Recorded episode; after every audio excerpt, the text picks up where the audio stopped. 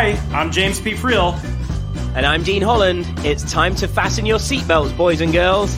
That's right. If you're an entrepreneur who's wanting to take your business to the next level and have a bit of fun while getting cutting-edge advice on your business, marketing, and sales, welcome to Just the Tips, arguably the best podcast in the entire world.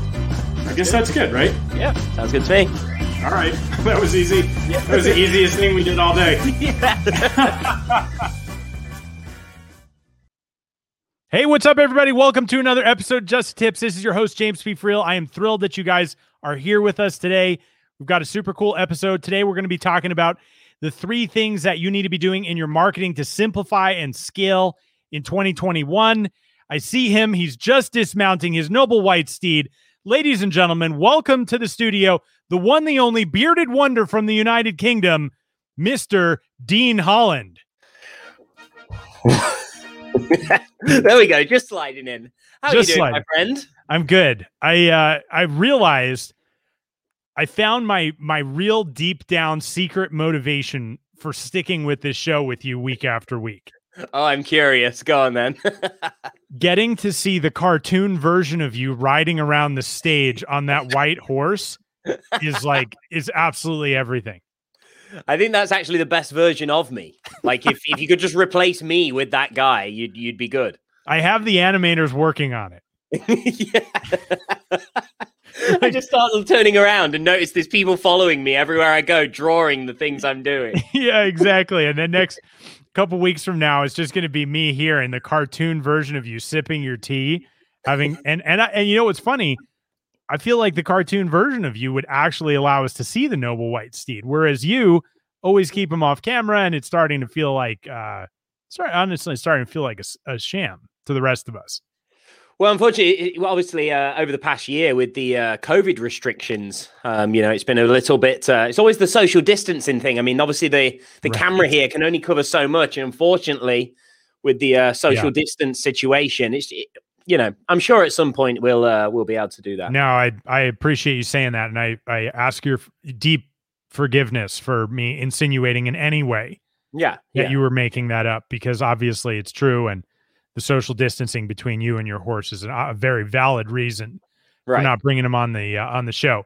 But without uh, without further ado, we uh, we have an amazing guest on the show today, um, somebody who spent years uh, years and years in the marketing trenches. Um, not just, you know, not just necessarily uh, a practitioner, but also a strategist and somebody who has made his uh, career and his platform on helping people simplify their marketing. So, um, so that they don't get lost in all the complexities of things. Um, the, uh, uh, I'll just bring him on the show. I mean, Tim Fitzpatrick, welcome. Yay. Um, I, it's okay that you didn't ride a horse into the show. We like you anyway. Um, in fact, that, you know, being on the show for ten seconds now, I already like you better than Dean. Um, so you uh, haven't even you're off to a good yet. Start. Dean, James, thanks for having me. I'm super excited to be here. Um, even if I had a horse, I wouldn't ride it because my my butt is not made for horses. So okay, can't can't do it. Well, that's the first thing we found out about Tim here on the show. Amazing. Um. So, uh, so we want to we want to get into the good stuff with you, Tim. I know that you've got a tremendous amount of experience in helping people with their marketing and their and their messaging. Um, and uh, I kind of want to dig into your story in a little bit. But before we get into that, I'm I'm curious what are what are some of the things that you see people doing on a regular basis that they think like I got to do this, and it's actually holding them back, and it's like slowing their marketing down. Um, instead of helping them produce the results that they're actually looking for? Uh, for me, the biggest thing I see is people getting tactical with their marketing before they get the fundamentals in place. So, you know, look, there's no shortage of marketers out there. You know, the latest tips and tricks each week, hey, you got to be on TikTok or you got to be on Clubhouse or you have to have a YouTube channel. And they immediately jump into those things with both feet. But the problem is the fundamentals lay the foundation for you to build the rest of your house from. So when people get tactical immediately, they're building a house without a foundation. And inevitably, it ends up costing them time and money, and they have to come back and restart things. That's the biggest mistake I see people make. So like, so everybody's doing it. Dean, you and I talked about what, like the other day, I think we talked about this. I was just about to say straight out the gate, I can tell that this is going to be a, a conversation that we can all dive into. This is, uh, you know, that, that whole concept of all this side of things. Yeah. We've, we've talked about this extensively of how, you know, there's always going to be these new whiz bang things that apparently you must jump on. Otherwise your business and life will be doomed. Yes. And, well, uh, and we, we have FOMO, right? It's fear of right. missing out. And it's like, oh my God, if I don't jump on Clubhouse right now, I'm going to miss the bandwagon. And it, you know, I got to be on it. But you know, we, if we have those fundamentals in place, they help us remain disciplined and focused on what we really need to focus on. And ah, I'm not saying dis- the Clubhouse is a bad and, thing. Discipline and focus. Yes. Things that sound scary, but maybe produce results.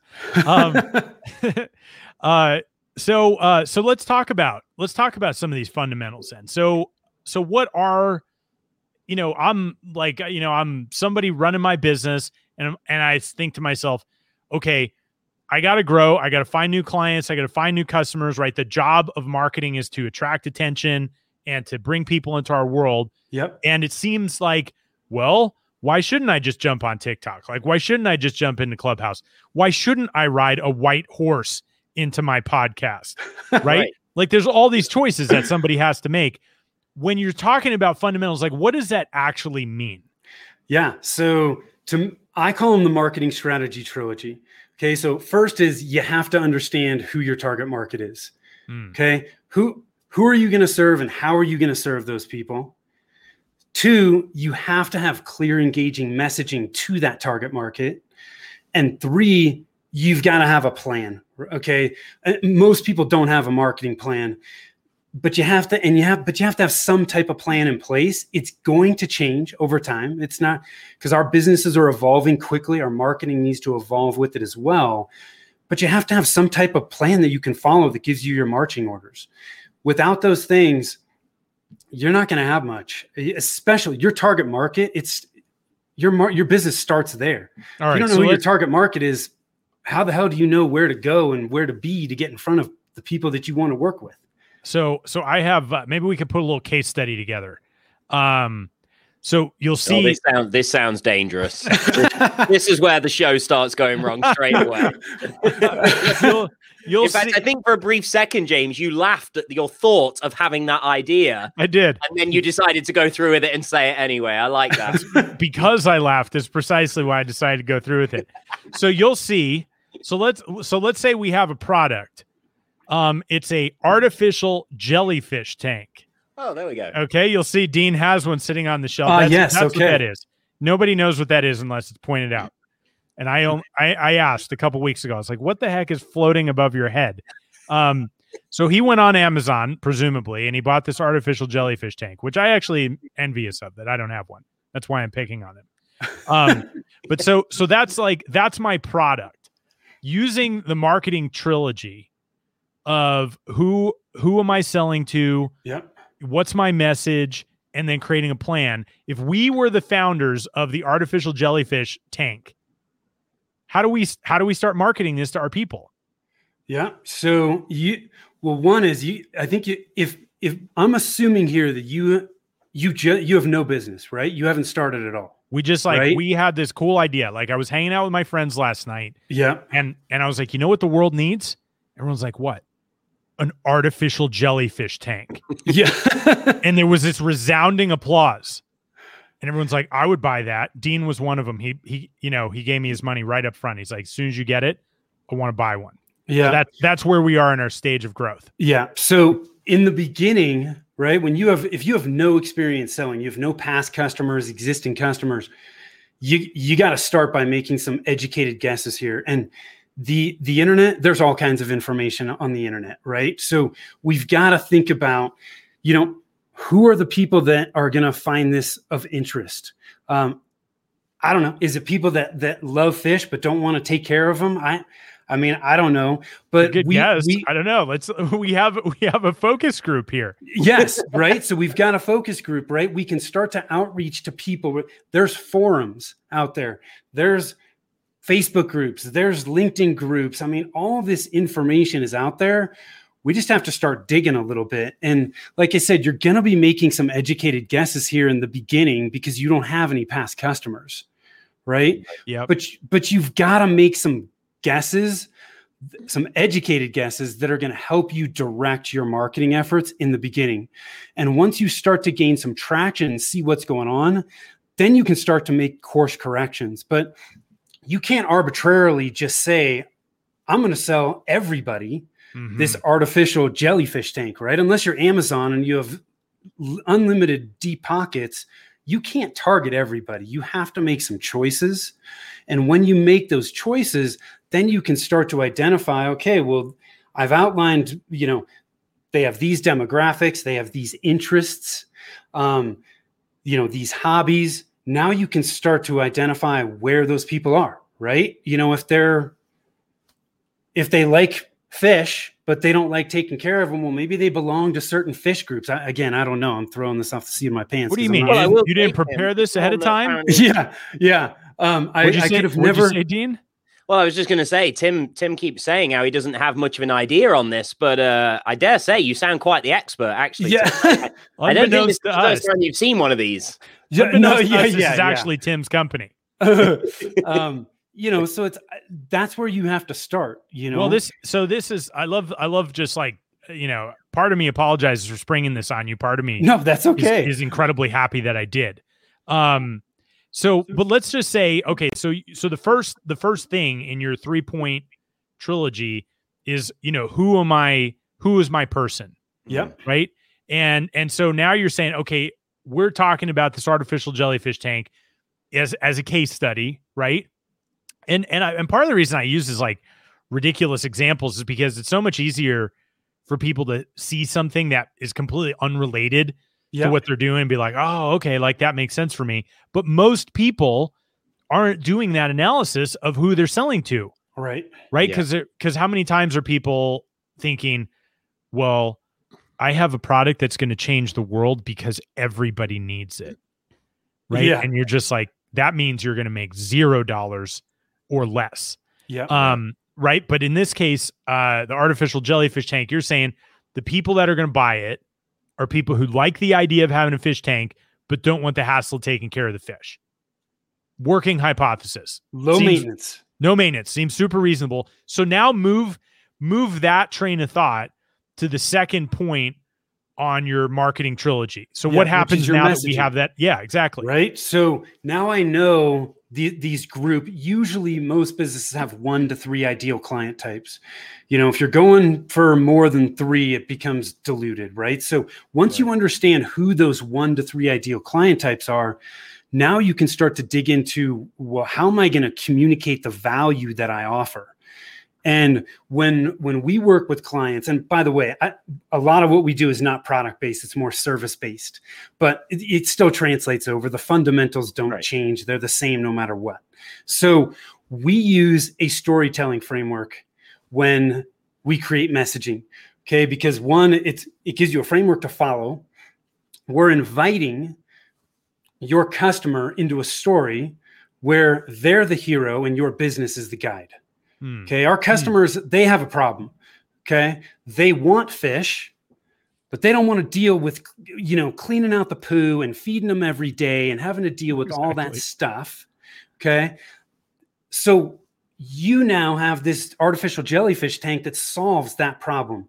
We need to position our company as the guide in the story. It's like, hey, hero, you have a problem. I have the solution to fix that problem so that you can get from where you currently are to where you want to be. Mm. Okay. So uh, let's just take an example. I, one of my favorite movies is the original Point Break. Okay. Mm. So don't, don't fault me. Are you guys familiar with that? I know the movie. Okay. So you got Keanu Reeves, right? He's the character. He's, he's a green F B I agent. The problem is there's a band of bank robbers called the ex-presidents robbing banks in Southern California. The guide is Gary Busey, his seasoned F B I uh, partner. He's been there, done that. Well, he gives Keone um, a plan. And he says, look, I think the ex-presidents are surfers. You need to learn how to surf.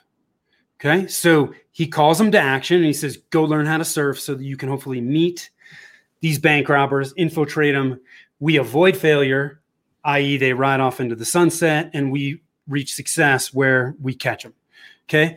That's the storytelling framework, right? There's a hero. They have a problem. They meet a guide. The guide gives them a plan that calls them to action. So they avoid failure and they reach success. So we use this framework where we just start plugging in these elements. Our customer, what do they want as it relates to what we do? Well, they want the beautiful, a beautiful looking fish tank, but they don't want to deal with all the hassles of it. Mm-hmm. Right. That's the, so the problem they have is, well, they, they don't have a solution for that. No. They haven't found a fake fish tank that actually looks cool. Like Dean's in the back of his, in the back behind him here. Right. So we then need to position ourselves as the guide, right? Guides have empathy and they have credibility and authority. Gosh, we empathy is just simply saying, hey, we understand what it's like to be in your shoes. Mm-hmm. Gosh, we know how much of a hassle it is when you got a fish tank and you got to feed the things every day. And then you got to clean it three times a week. And then when you clean it, you put the water in and it's too warm and, and half your fish die. It, I mean, it's just a never ending nightmare. Right. And then credibility is, well, hey, we've tested this thing, you know, with the product. It's like, hey, we've tested this. It's been sold over and over again. Maybe you have guarantees, right? If you buy it and you don't like it, right? We're we're helping alleviate some of that risk that they may have, right? We want to make it as easy as possible for them to do business with us and let them know that we know what we're doing and we have the solution to their problem. I love Calm, this. I love right? this guide analogy. I think yeah. the guide analogy is very, very cool. It's that's what, if you think about most stories, the heroes are pretty weak characters. Hmm. They don't know what the hell to do. They're stuck. And, you know, and so if they don't have this problem, I mean, if they could fix their own problem, there would be no story, right? Right. Right. So yep. they've got this problem and the guide steps in, you know, Yoda steps in and tells Luke, hey, you got to trust the Force.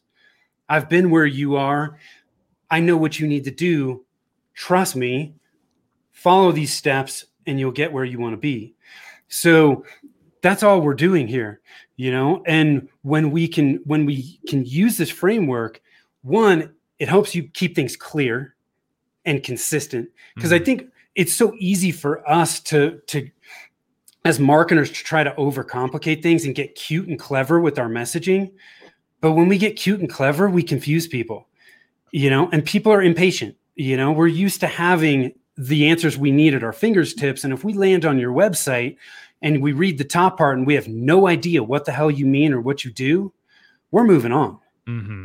Mm-hmm. So we've got to keep it clear and consistent. And when you use this framework, that's exactly what it allows you to do. You're not reinventing the wheel every time you create a social post or an email or a paid ad. You go back to the framework and you pull bits and pieces from it to create the message you want to for that particular ad or whatever it may be. I love that. Can you give, can you give everybody an example of like what that to not do, like that cute and clever, you know, um, yeah, let me, I'm or trying even, to or of, even use the, you know, if you could come conjure one up for the jellyfish thing that we're talking about here, like one, like it's, it's incredibly uh, clear, yeah. you know, we help you have a, this experience, even if you don't want to like take care of the fish, right? What would, yeah. what would clever be? So, uh, clever might be uh jellyfish. Like you've never seen them before. Okay. Something like that. Right. Right? right. I see that at the top of the website. I'm like, what the hell does that mean? Whereas here it's like, you know, enjoy the experience of jellyfish without all the hassle. Yeah. Yeah. Right. You right. know, I mean, it's that type of thing. I mean, Clear just, versus clever. Y- yes. Yes. Clear versus clever. I love that. That okay, resonates because, so deeply with me. Yeah. We don't, any time, most of the time when we try to get clever, we fall flat.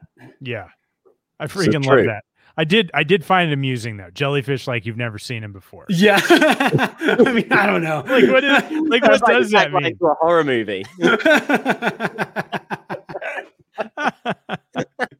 You're just like, what's going on on this website? No, you're, you're absolutely right about that. I feel like sometimes people are like so excited about their thing that they just think everybody's like right there with them. Mm-hmm. And, you know, then, then they start talking about things and you're like, I have no idea what you're even talking about anymore. Yeah. I, I want to pull something out that you just said there, because it is so difficult for us as business owners oftentimes to see the forest through the trees. We're too yeah. in our business. We're like, oh my God, I'm so excited about this. Yes, everybody gets it. And no, most people don't. And so that's why it's so important to, if you've got past customers or existing customers, when you're looking at creating your messaging and you're doing your target market research, you need to talk to them, interview them. Oftentimes they can articulate our value so much better than we can. And you read through these, this feedback and you just go, oh my God, how could I not see that? Mm-hmm. Well, it's because I'm too in it. Yeah. Yeah. And that's, and that's not a, a criticism. It's just sort no. of a fact. Like that's your perspective, right? Yeah. And right. everybody has a different perspective. Um, so, so just to move to the third yes. point in this marketing trilogy, we've talked about like, who am I, who am I selling to? Yep. The messaging. I freaking love the guide analogy. Yeah. That's super powerful, Tim. And so then what's, what's the third, what's the third point in the trilogy? The third is you got to have a plan. Cause if you don't have a plan, when Dean says next week that I got to be on Clubhouse, I, I chase that thing like a squirrel chasing a nut. Mm-hmm. And that doesn't end up serving anybody. Or so, or an artificial jellyfish chasing a piece of artificial jellyfish food. Yes, yes, exactly. Jellyfish like you've never seen them before. So. Right, exactly. Um, all right, so I so think we gotta have so a plan. many so many people say, all right, like you got to have a plan, but then I think that's when their thinking stops. They're like, uh, I know I'm, I know I'm supposed to say that I need to have a plan here, but the hell with it, I'm doing it anyway. Yes, right. I feel like a lot of uh, a lot of entrepreneurs are like, ah, like we thought about a plan and we decided we'd rather move forward without one. So, right. um, so what does that look like? What, when you say a plan, kind of what are the what are the high level points of of this marketing plan that yep. you think people need to have? I first off, I think most people don't plan because they try to overcomplicate it. So we got to keep it simple. We use a ninety day marketing plan for our business and for clients. ninety days is long enough to start seeing results, but it's short enough where you can learn, make course corrections, and then just mm-hmm. move on. So you just wash, rinse, and repeat. Okay. If you have a one-year marketing plan, if you had a one-year marketing plan this time last year, well, two weeks from now, you would have burned it in most cases, right. you know, and it's just a waste of time. You know, there's too many things going on for us to see that far into the future. So ninety days, I use six steps. Okay. One, target market. So just even at a minimum, if you have a paragraph on who your one mm-hmm. to three ideal clients are, that's going to help you keep top of mind who you're trying to attract. Okay. Right. Step two, what's my goal for the next ninety days? Needs to be specific, measurable. It's going to be time bound because it's a ninety day plan. So maybe I want to, I intend to sign up five new clients in the next ninety days. Mm-hmm. Okay. Three, what's my budget and what are my resources? And when I say resources, I mean like time, whether it's your time or people on your staff. And then how much money do you have to invest? Because those are all things that are going to determine how much you can choose to focus on in your plan. Okay. Now, four is what, what's my current marketing plan? And I understand a lot of people may not have a current marketing plan. All we're doing here is just writing down and taking note of where we're starting from. My G P S can't tell me how to get to the airport until I tell it that I'm starting from Denver. So, right? so kind of like you're saying, very, very in line with the question that you asked with this artificial jellyfish tank. Where's the business right now? Like, do you, are you guys currently selling them? Yeah. Have you not sold any before? Like, like that sort of thing, like baselining yeah. it. Yeah. Baselining it. And we look at eight channels, eight yep. marketing channels. Okay. The strategy, which is the target market and the messaging, your website, your content. So like, are you doing blogs or podcast or videos, whatever that may be, your search engine optimization, your social media, your email marketing, paid ads, so Google, Facebook, that type of stuff, and then offline. You know, am I building referral partner relationships mm-hmm. or am I speaking or am I doing direct mail? All we're doing is just taking note, hey, do I understand my target market? Do I have good messaging? If I'm not, I need to start there. Do I have my website in place? Have I started to secure social media channels? All we're doing is just taking note. Don't overcomplicate this. Just write it down. Then in the fifth step, now I'm going to look at what I'm going to focus on in the next ninety days. Mm. And this is where your budget and your resources come into play. If it's just me and I have no budget and I've got five hours of time a week, well, I can't, I may only focus on one or two channels over the next ninety days. And you know what? That's okay. Mm-hmm. At least I know what I'm going to focus on and I've got my marching orders. And then that last step is, what metrics am I going to track? Mm-hmm. The metrics help you understand whether the actions you're taking are actually making an impact. And again, look, I was a math major, okay? I can dig into the analytics, but man, most people, you're just, you, too many vanity metrics in marketing. How many followers do I have on social media? You right. know, how many people are on my email list? None of that crap matters if it's not converting to customers. So I always recommend people start with, you know, how many leads am I generating and how many of those leads am I converting to customers? Totally. We just right? like, we literally just talked. I feel like, I feel like you were like secretly observing us. What a week, a week or two ago, we were, we actually had a whole conversation around social media. We're like, social media is great. Getting followers is awesome. But unless those followers turn into leads and sales, like, what are we doing here? Yeah. Yeah. It's, Freaking it's, Tim it's, Fitzpatrick spying on us, Dean. I, I think so. I think so. It's a bit too crazy for me. It is. A lot, so many people don't realize how empowering it is when you know how many leads you need to generate to get a customer. Yeah. You know, if it's for every three leads, I convert one to a customer or whatever the number is, that's awesome. Because now all of a sudden you can, you can start to work your way back and go, well, hey, we, we need, we, our goal is to get five customers. Well, we need X amount of leads to get those five customers in the next ninety days. Yeah, no, that's right. so, that's so good, Tim. So I want to, I want to, um, so with our, uh, very, very like well thought through, deeply structured case study of the artificial jellyfish tank. Um, I, I don't want to gloss over, uh, one of the important things that I think you said, because not everybody is starting from scratch. Right. And so there are bound to be people who are listening who have a marketing thing going. They might be, you know, doing five hours of TikTok every day. Yeah. Or they could be doing like whatever. Um, do you, when you're working with people and you're looking at these things, no matter what people are doing, do you always take them back to these fundamental three steps? Yes. Yeah. Yeah. I thought you would say that, but I just wanted to, I wanted to be sure. Yeah. Um, well, I'm, well, I'm just gonna I'm just gonna throw something in real quick because I think this is important. I know, Tim, you you said you primarily, you know, you apply what you're doing primarily with your clients in service-based businesses. But yeah. you know, one of the reasons that, you know, I was listening intently when you was talking through this is that, you know, my wife and I, we have we have a cosmetics company. And for about two years after we developed some makeup brushes, for about two years, we were just advertising these, thinking, you know, we've developed this great product. Feedback's been amazing. Now let's promote this thing, you know, within the U K to, to females within a certain age demographic.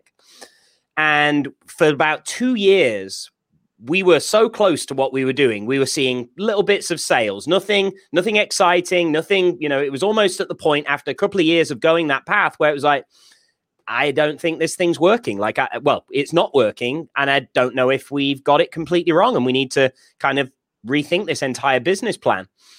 And it all came back to, we changed the who. It all came back to changing yeah. that who, which you said was the first thing. And so just as you were talking in that, James, about in terms of not everybody starting from scratch. And sometimes is it, you know, is it always the starting point to go back and make sure we are clear on that? I think, I think there's going to be an astounding number of businesses that even if they're doing well, haven't quite got that right. Yes. So I, I think it would be a huge mistake for anyone not to go back, even if just to confirm, yeah, we are very clear. I think it would be a huge mistake, in my opinion. I yeah. totally agree with that. Most of the time when people are having marketing issues, you can trace it back to one of those fundamentals. Mm. Mm. The vast yeah. majority of the time. I feel like you need to say that again because that was so important. yeah. So most marketing problems you can trace back to one of the fundamentals. Yep. Either you glossed over it, you missed something there, and going back to it and correcting that mm. is going to improve what you're doing. I always use this quote from Michael Jordan. He said, you get the fundamentals down and the level of everything you do will rise. Mm. When you have the fundamentals in place, everything you do after that will be that much better it will work that much more effectively. But without the fundamentals, you know, look, professionals make stuff look easy because they mastered the fundamentals. They don't even think about right. it. And right. with marketing or any aspect of running your business, there are fundamentals that do not change. You know, hitting a baseball is the same today as it was fifty years ago, and it's going to be the same fifty years from now. That stuff doesn't change. Marketing's no different. Why do you th- so so I I I so agree with this. So many people don't want to deal with the fundamentals. They want to be like, ah, like I don't even worry it's about that. Cool, is it? The fundamentals aren't cool. Why aren't the fundamentals They're- cool? Like I just want to know, like, why do you guys think people don't think the fundamentals are cool? Because the fundamentals, the fundamentals, the fundamentals are things that produce the results. They That's are, where but the work comes in. You know what? It's what? It's where the work comes in. The fundamentals is where you got to do the work. The yes. fundamentals Something feel on TikTok like work. Or doing this or that and going live, it, it boosts the ego. It feels good. It's a dopamine hit and it feels productive almost. It's like, I just did something. I can check it off my box today. I feel good. But like yeah. we're talking about here, right? That's not what's going to get you there. Mm. It's They're not cool. They're not sexy. Very few people talk about them, right? And True. there's very True. few people that give the fundamentals. That's the first thing they talk about. You know, it's it's not uncommon for marketers to, you know, to be, look, somebody that's doing S E O work, right? S E O is great. But if you're paying somebody, you know, whatever, one thousand dollars, fifteen thousand dollars, two thousand dollars a month to drive traffic back to your site and your messaging sucks, you have no mm-hmm. good calls to action, you're wasting money. You know, and so it's I guess just that's cool, though. I guess people think that's cool. It's a vanity metric again, right? How many people are coming back to my and visiting my site? Oh, well, we're getting one hundred thousand visits a month on our site. Cool. Well, how many customers are you getting from that? Uh, Let's talk I about some know. more vanity metrics. Yeah. yeah. yeah. That's what, so true. No, it's exactly what people do. Um, just uh, before before we go, Tim, I got to ask, how did you go from being a math major to a marketing consultant? Like what? like like did you have a guide on that journey? Uh, I you know what? I had I had many guides. Um, I the first business I got involved with was a wholesale distribution company. Um, I became a partner in that business. We grew about sixty percent a year for nine years. And then we sold it. Um, that I learned so much doing that. I learned more doing that in the first six months than I did in four years of college. Um, I was young. I, I just soaked up information like a sponge, and I was working around a lot of, of people that had been in the business for a long time. So, you know, I looked at all of those other people as mentors, and I just, when I was in a room, I just sat there and, and soaked up information like a sponge. Got it. Um, I was just I was just curious. Yeah, but, no, uh, that's where I, that's where I got my start. Nice. Um, well, and someday you'll talk about how you built an artificial jellyfish tank empire as well. That's right. That's right. I'm going to steal that idea. What? Whilst riding a horse. While riding a horse. Yeah. No, that artificial jellyfish tank goes with Dean on the horse to and fro. yeah, that's the is other reason he couldn't have real fish. Or is it a mini horse? uh, it's still actually confirmed. Still it's confirmed. Actually a plush okay. horse head on a stick, and he just. And that's actually why he won't bring it on camera and show anybody. that's um, good. but uh, no, but I think you know for for us in even just in in shaping the subject of this episode together. You know, we wanted everybody to recognize that these three fundamentals are so important that if you do them, if you focus on them and you do the things that we talked about here, you will absolutely be able to simplify first and then scale, yep. right? Everybody wants to scale, but very few people take the time to focus on the fundamentals and simplify in order to be able to scale. And, uh, and we're not, we're not here to become your best friends or uh, to look at the vanity metrics. We're here to give you guys advice and bring people on the show that can actually make a genuine difference in your business. Um, and so thank you. Uh, thank you so much, Tim, for sharing uh, the, the trilogy, the target market, the messaging, the plan. Um, people want to, you know, follow you or, you know, get to know you a little bit, um, buy one of the artificial jellyfish tanks. Like yes. where should they go? Uh, best place to go is our website, which is rialto marketing dot com. So that's R I A L T O marketing dot com. We did put together some resources on the trilogy. They're totally free for your listeners. So if they go to rialto marketing dot com forward slash just dash the dash tips dash show, that's all there. They don't even have to opt in for it. Nice. I think they'll find it super valuable. If okay, they do start working on it and they get stuck, there's a get a free consult button there, and I'll be happy to talk to them and help them push through those roadblocks. That's awesome, Tim. Are you uh, are you a fan of Venice? Is that where this Rialto comes from? Uh, that's exactly where it came from. Um, my wife and I went there on our honeymoon, so there's some sentimental value there. But I also look at bridges as helping people get from where mm-hmm. they are to where they want to be, and that's exactly what marketing does. So nice, very nice. James, uh, you look rather proud of yourself when you ask that. You're like, yeah, I know, I know. Listen, I'm a, I'm a, I'm a worldly person, Dean. I figured yeah. things out. No, I, I, I was out there the site and I was like, wait a second, I recognize that bridge. Um, That's it. No, Venice, uh, Venice is awesome, and uh, this content was awesome. Thank you for being here, yes. Dean. Thanks any uh, anything that you want to throw out on the table before uh, before we depart ways with Tim?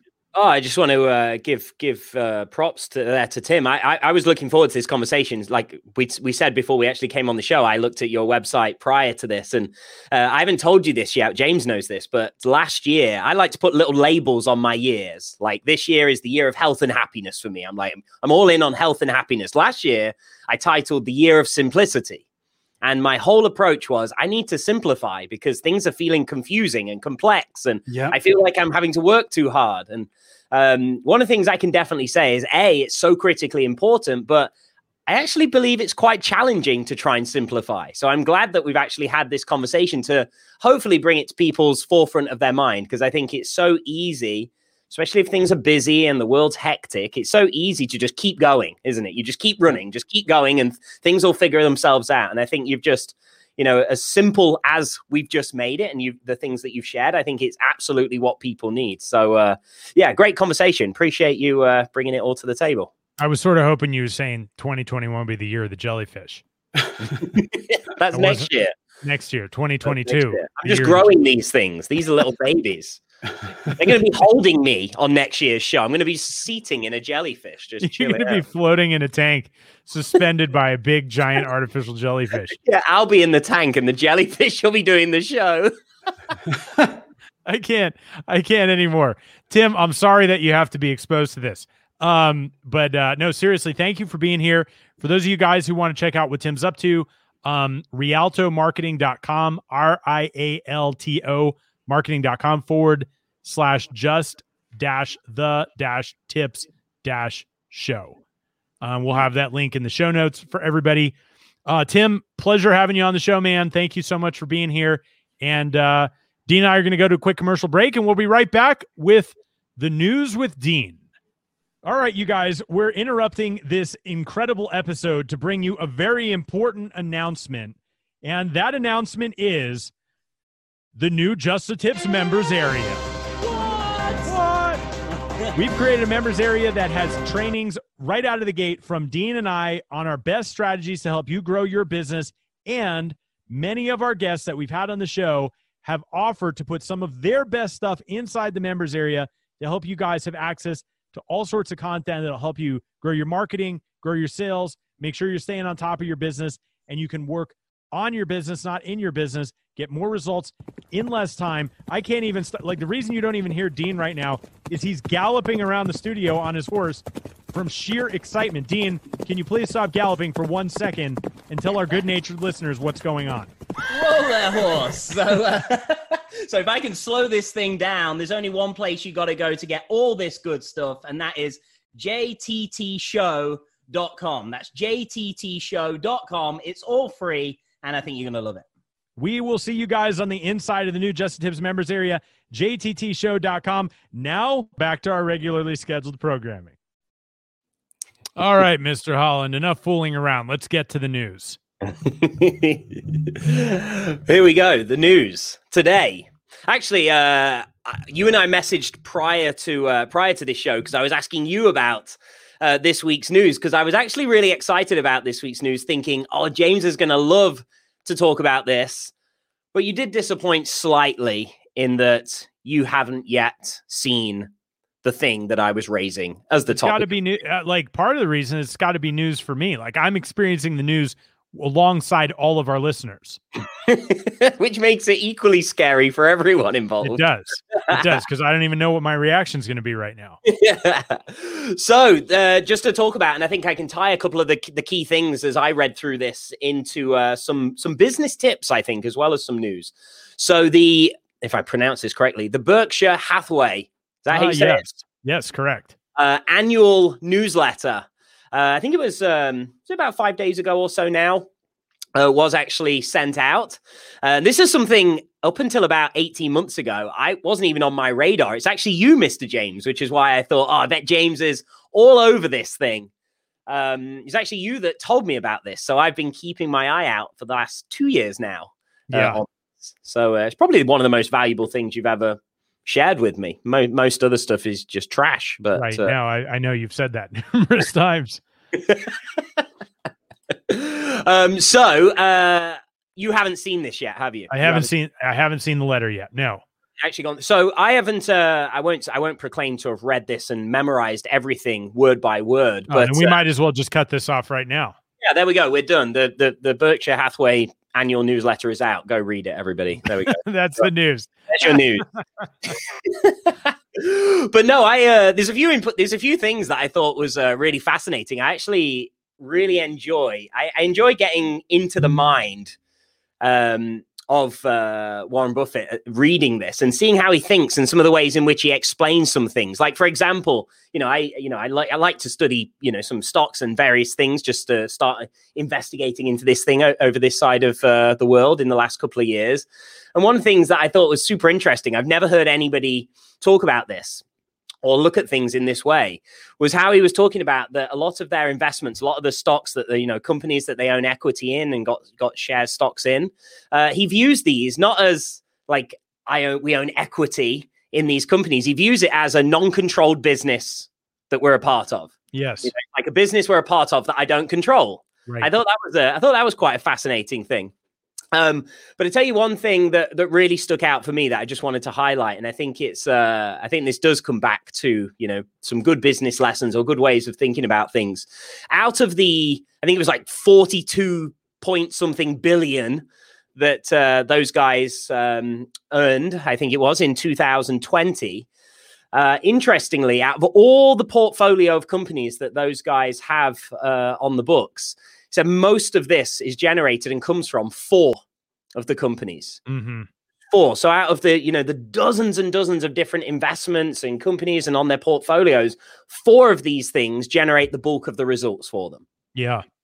And I thought actually, you know, how this ties in perfectly now, actually seamlessly ties into what we've kind of just been talking about, doesn't it? Is like the simplicity. When you get to the right points in your business, more often than not, there is a smaller number of things that are actually generating the results, isn't it? Absolutely. I think, I think it's like, oh, you always have to be on the hunt for that. Yes. Right. What are the things yeah. that are making the biggest difference? And then continuing to double down on those over and over and over, but it's a constant, it's a constant evaluation. Yes. Right? And, uh, you know, cause like even, you know, even in a startup, you know, you might have all these different experiments going like, oh, we got this product to this group. We've got this service to these guys or whatever. And you got to be like, well, what, what's producing the result? You know, yeah. cause, cause it's always going to be disproportionate. The results produced to the effort put in, and you got to figure out, well, where are we getting that best bang for our buck? So you can just keep doubling down on what's working the best.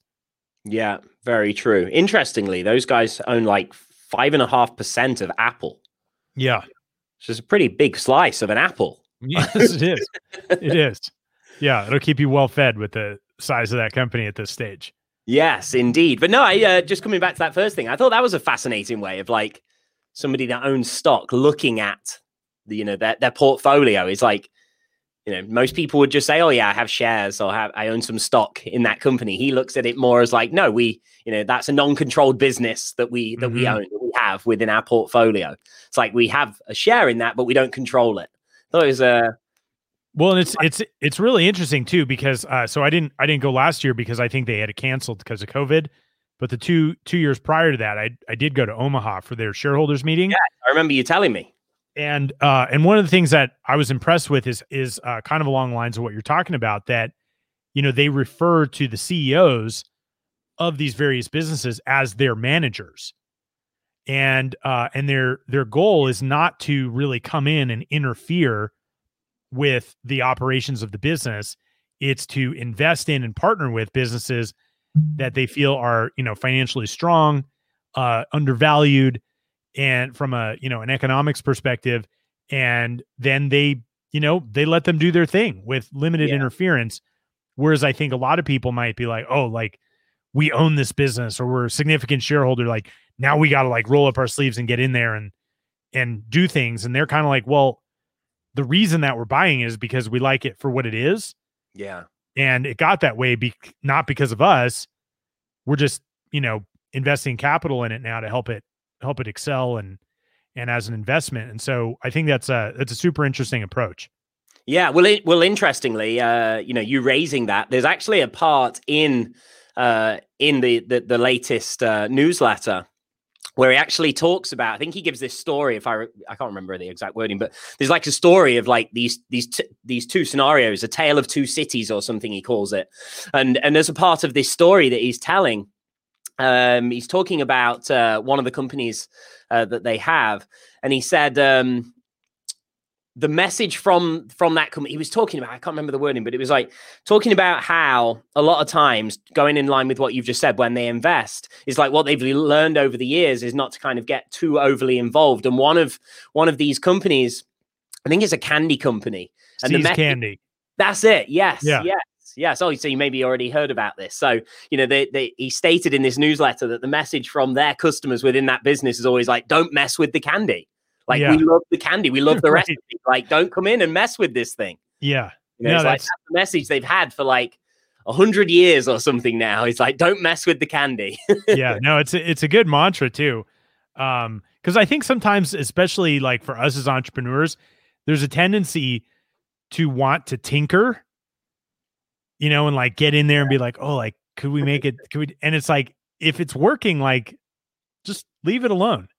I was actually, uh, I was actually having a, a meeting with uh, Todd Brown the other day, who we yeah. had on the show, who's a fantastic marketer. And one of the things that he said, he's like, when we get a sales funnel working, I'm like, he, he's like, I tell my my team, like, just like step away from the computer, right? Gently, like, slowly. Don't yeah, move. yeah, exactly. Like, don't go in there. Don't mess with anything. Don't touch anything. Don't breathe on it. Whatever. Right. It's like, it's working.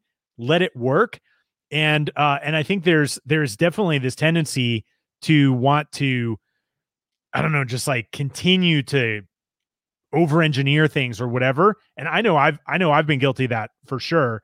Oh, me and too. I see, and I see a lot of entrepreneurs who don't know when to stop creating and start moving on to, well, let's just grow the thing that we have. But that requires a different set of skills. And that's the set of skills that like Warren Buffett presumably has, where he's just like, hey, this is good. Like, I'm just going to let it be. Yeah. Right. And, exactly. uh, and I think there's a lot of lessons to be learned from that. Yeah. Yeah. Not always the easiest thing. Like you say, no. I, we definitely have, I think we all have a tendency. Sometimes it's like, oh, what more shall I do? How do I improve it? How do I make it better? And it's like, okay, well, that's a good way to think if it needs to be improved. Yeah. Yeah. Right. And and what's your what's your measurement of success? Right. Right. If your measurement exactly. of success is like, how many improvements can I make on this in the next month? That's totally different than what's the financial performance of this thing that we built. And now can I just continue to allow that thing to perform over time? Like, it's like, we don't know when to stop creating. Yes. yes. You know, very true. And uh, there was only, there was uh, another another point that I thought was uh, just an interesting thing just to mention in this newsletter. So I think a lot of times, you know, it's it, I think a lot of people would look at, you know, guys like Warren Buffett and things and think, you know, everything they touch turns to gold. You know, we, we've said it to many times here on the show, haven't we, with, you know, really successful uh, entrepreneurs, business owners, fast growing businesses that, you know, oftentimes all anyone really sees from the outside is the screaming success. It's like you look on the outside in and you think, why are they not having the challenges that I am? Why, mm. you know, why does everything go well for them when I seem to, all I seem to do is put out fires and have challenges all the time? Well, I thought it was uh, just an interesting thing to mention uh, that in this uh, latest newsletter, one of the things that's featured is uh, where Warren Buffett's mentioning an eleven billion dollars write-off or write-down that they had to, uh, that's actually on their books now uh, as a culmination of a mistake that he made, or he's looked back and, you know, it's a, it's a mistake he made back in twenty sixteen, a decision that he made. And, you know, now it's, it's come to light. It was the wrong decision. And it's a eleven billion dollars thing. You know, I think, you know, I, I mean, and to be fair, I told him he shouldn't get into the artificial jellyfish tank business, but, but he didn't listen. He was like, man, everybody's going to want one of these. Don't you scare away anyone from buying my jellyfish off me when I launched this business. I was like, all right, all right, go ahead. And here we are now, eleven billion dollars write down. Everybody makes mistakes. It's okay. This is true. This is true. But, uh, but no, on a serious note, like, I, I wanted to just mention that because there is not a person here or listening or watching that either isn't or hasn't experienced setbacks, challenges, mistakes, apparent failures, mm-hmm. losses. And a lot of times, you know, like I say, it's easy to look at the social medias and follow people and think, why am I the only one that this type of stuff happens to? Why does nothing go wrong like this for other people? And it's yeah. no, they are. It's just nobody's really telling you about it because that's not the stuff that attracts people to them a lot right. of times, I think, right? So, yeah, if uh, if these guys can uh, can lose, can make an eleven billion dollars error of judgment, then I'm sure us mere mortals can forgive ourselves for a few wrong steps along the way. Yeah, no, it's a, it's a great point. And it's absolutely true. Like, there's going to be ups and downs. And I think, uh, you know, I think that's one of the things I do appreciate about reading his letters. Um, I've actually got a book on my on my shelf. Is well, you've first, got many books, actually. One, the one in particular that I'm referring to. Right. Okay. Thank you. is uh, the first fifty years of those letters.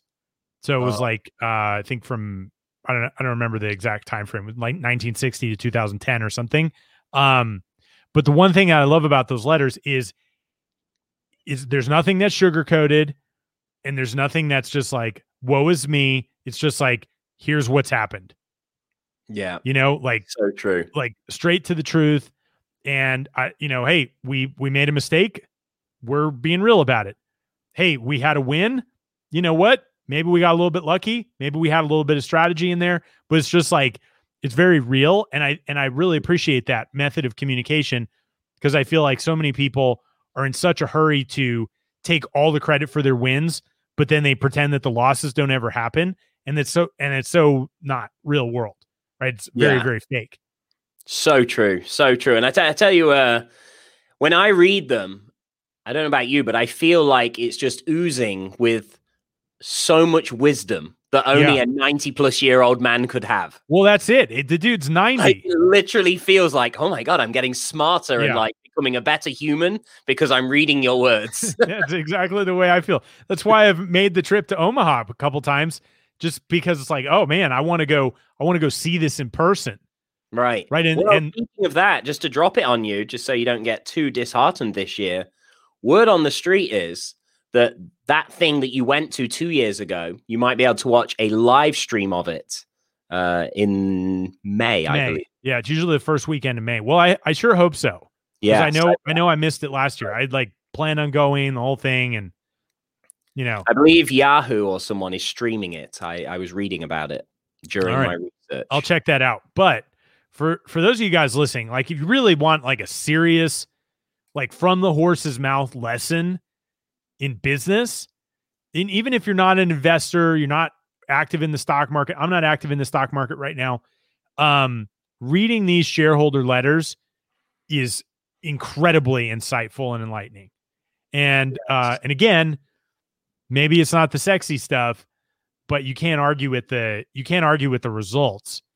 Um, Pretty- well, I think even as a minimum, like, you know, you you said, you know, we both just said, you know, reading these, you get that wisdom and that insight and the honesty. I think there's, I, I genuinely think, even if you've got, like, this is nothing, in my opinion, nothing to do with needing to have an interest in the stock market. Like, Mm-mm. I think as a business owner, if you have an audience of people, and if you have people that follow you, customers that purchase from you, then even looking at this from a standpoint of how these guys are communicating with their shareholders. Like, there's so much that can be learned from that. You know, I reading through this in the last twenty-four hours, I'm thinking, you know, like how incredible from a business perspective, from a life perspective, that as a human, or we can now as, as an audience, go back every year and read the journey of this company, read yeah. and follow the flow of this. And I, I think like, you know, it's, it's already given me ideas. I'm thinking, oh, I might do something like that once a year, just to all of our customers and clients, almost as if, you know, I'm writing this and logging this for myself. It's like my own, my own autobiography I want to look back on, like, oh, here's the years that I went through business and the things I learned, the, mm-hmm. you know, how the years went, good, the bad, the ugly. You know, I think there's uh, some incredible insights that can be gained from this. Yeah, absolutely. Um, and so, I mean, if you guys want to check it out, we'll put the link in the show notes, but it's just berkshire hathaway dot com. And then there's a place on the site where you can look at like all the annual reports. Yeah. And, uh, and they're really good. You know, like, like Dean said, like, even if you're not, you know, interested in investing in the stock market or whatever, I mean, you're getting years and decades, not just years of wisdom, decades, decades, decades of wisdom of consistently crushing it. A combined age of those two guys of like, what, nearly one hundred ninety years old or something? No, I think it was like eight hundred forty years old combined, right? Because they're like four hundred years old each. So no, no, but uh, yeah, no, uh, Warren's like ninety and, and Charlie's like pushing one hundred almost. I think he's like yeah, ninety, yeah. ninety-seven or something like that at this point. And talk about a dude that's like razor sharp. Like, you know, uh, everybody knows Warren Buffett. Not as many people know Charlie Munger, but that dude, that dude sharp as a razor. Yeah. Um, but anyway, our, uh, our, our people on the, uh, on the studio side are telling us we need to wrap this thing up. So I guess, oh. uh, I guess we better do that. Yeah. Yeah. We'll be here till tomorrow. Yeah, we will. We'll be here. You guys won't, but that's okay. Um, thank you guys for, uh, for tuning in today. We appreciate you guys being here. Make sure that, um, make sure that you subscribe and, uh, tell your friends and family about the show. We uh, we continue to bring you great guests, good content, no B S. Well, not entirely true, some B S, uh, but not on the business side. Yeah, jellyfish. Jellyfish are real. Anyway, thank you guys for being here. It's James P. Friel signing off with my co-host, Mister Dean Holland. We will talk with you guys next time. Later, everybody. Thanks for tuning in to Just the Tips, where we believe business should be profitable and fun. For show notes, links, and other information on our guests, visit just the tips show dot com. For more information on how to connect with Dean Holland, visit dean holland dot com. And if you'd like to go from being a hustling entrepreneur to an effective C E O capable of running your company without being stuck in the day-to-day, visit me for free training and resources at james p friel dot com. Our theme music is Happy Happy Game Show by Kevin MacLeod, licensed under Creative Commons by Attribution three point oh license.